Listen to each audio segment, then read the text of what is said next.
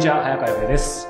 石平、恋と仕事と社会の Q&A、えー今日は第161回です。伊賀さんよろしくお願いしはい、ます。よろしくお願いします。さあ、今日はですね、まあ普段ね、横浜みなとみらいで、えー収録してるんですけど、はい。えーこの後オフ会があるというそうでことでですすね。ね。読書会ですね。ははいい。その場合はですね、いつもオフ会の周りに衛星のようにちょっと会場を探してですね、はい。今日六本木のね、はい。ちょっとこう、駅降りてすぐの、えー一見怪しげって言ったら怒られそうですけど、いや、古いビルですね。ちょっと僕もびっくりしました。いや、雰囲気はいいんですけどはい。ね。でも、でも意外と中はね、うん。はい、綺麗な感じだったんですけど。六本木もあんまり来ないけど、考えたら近いんだよな。そうですよね、うん割とね。でもやっぱりなんか、恵比寿とか渋谷の方に行っちゃうね。あーなんかイラさんのイメージだとそうですよね。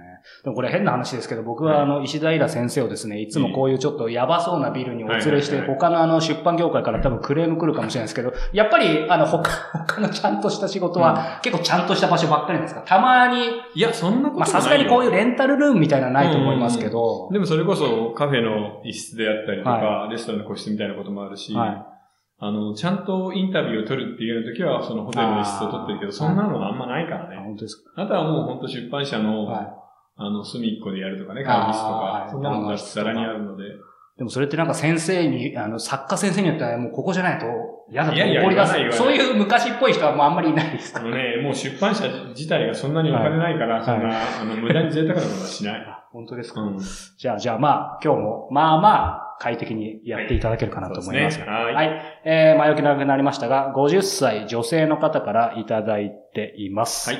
えー、イラさん、軽いけれど、真面目な、他の番組とは違うであろう考え方が聞けるのを楽しみに聞かせていただいています。おこれほいい褒めてるんですねいや、うまいですね。うまいですねうん私の悩みはきっとここでしか聞けないと思うので、どうかお答えください。二つ悩みがあります。私は決して美人ではないのですが、うん。自分で言うのも変ですが、女性からさえセクシーだと言われていて、はい。子供自分から痴漢にもよく合うタイプでした。ところが今まで真剣にお付き合いした男性、2回離婚した夫も含めて、離婚後付き合った、え2人の男性もう、ん。十分に、えー大きく硬くなるのですが、なかなか言ってくれず、中には全くいけないまま終わってしまうことも多々あります。うん。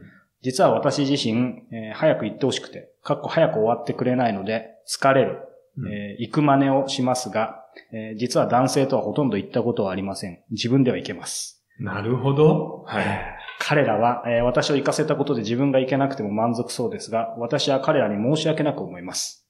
どうして行かせてあげられないのでしょうか？うんまた、どうしたら彼らを行かせてあげられるようになるでしょうか？なるほど。これ難しいね。なんかいろんなものが凝縮されてますね。うん、これがね、例えば20代とか30代とかだったら、はい。あれなんですけど、この人もう50歳じゃないですか。そうですね。で、ずーっとこういう恋愛とかうん男女交際続けてきたんですよね。はい。だから、これ、あのー一つの問題点は、うん。彼女自身が、その男性との性行為を心から楽しんでいないんですよね。うん。うんなので、まあ男性側は、あの、当然したいと思ってるんで頑張ってあれこれやるんだけど、はい。彼女が、その、感じているふりをしているう。んそれがだんだんと続いても盛り上がってこないので、はい。最後にはなんか途中でやめてしまって、なーなーで終わるうんっ。ていうのを繰り返しているような気がするんですよ。それでずっとな何十年って来てるっぽいですよね。だからね、僕逆に言うと、やっぱもうちょっと楽しんだ方がいいんじゃないかな。うん。あのーなんていうのかな。上手い人は、はい。相手を感じさせようとかなんとかではなく自分も楽しんでると思うんですよね。ああ、エッチに関してはまず純粋にね。うんはい。だから、この人は実はそんなに、あの、実際の性行為自体は好きではないんじゃないかな。確かに、こう、ね、最初からその、セクシーとかそういう話はもちろんあるんですけど、彼女自身がそういうのが好きだみたいな、なんかあんまりそれは伝わってこないですそうなんですよ。ね。ただこれからどうしたらいいかって言われたら、うん多分やっぱり今自分の心の中に何かのブレーキがあると思うんですよね。うん。その性自体に関して、この短いメールではわからないですけど、例えば母親とか父親からすごい縛りがかかってるとか、うん。うん。えー例えば子供を作るとき以外はしないものだよとか、そういう行為は不潔ですとか。で今でも意外とまだね。いや、もありますよう、ね。うん、こうういう教育はクローゼットの中なので、そういう人もたくさんいますよ、今でも。人うん。うんなので、そこの自分のブレーキがかかっている部分を一回壊さないと、うん彼らを行かせてあげられるかどうかというのも大事ですけど、自分もちゃんと行ってみたらどうですか、本当のうんエッチで。うんそこがやっぱりちょっともったいないと思うんだよね。ただ、今50歳でもう体も大人になってるし、一人ではちゃんといけますから、うんうまくスイッチが入れば簡単にこの壁を乗り越えられそうな気もするんですよ。そうですよね。自分も楽しみに、そう、はい相手もバーって燃えて、はうまくいって、で、一緒に行けたらすごく盛り上がると思うのい。で、うんそこを目指してちょっと頑張ってみたら。それと、この人、モテるからいろんな人と付き合えそうなので、はい。次に付き合う人には、私はこういう結婚もして離婚もしたんだけど、うん。生まれてからちゃんと本当にセックスでは行ったことがないんだよね、みたいなことを言って、二人で頑張ってみるみたいな人を選んで付き合ったらどうでしょうか？に。うん。なんかもったいないな。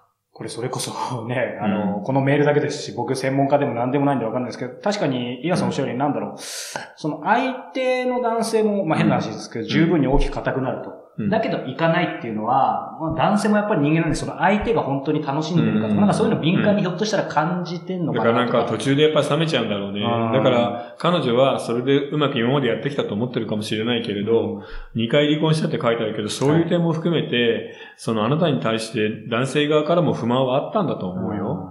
なので、どこかでその壁を破らないといけないな。だからすごくセクシーな人だなと思って付き合ってみたら、なぜかセックスの時には乗り気じゃないし、いつも冷たい感じ。うんで、言ったふりはしてくれるけれど盛り上がらないって言ったらさ、やっぱそれは男も辛いからね。そうですね。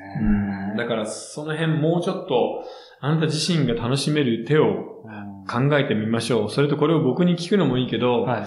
彼氏に話そうよ。そうね今いないんだったら新しいの作って、うんお酒飲んで話してよ。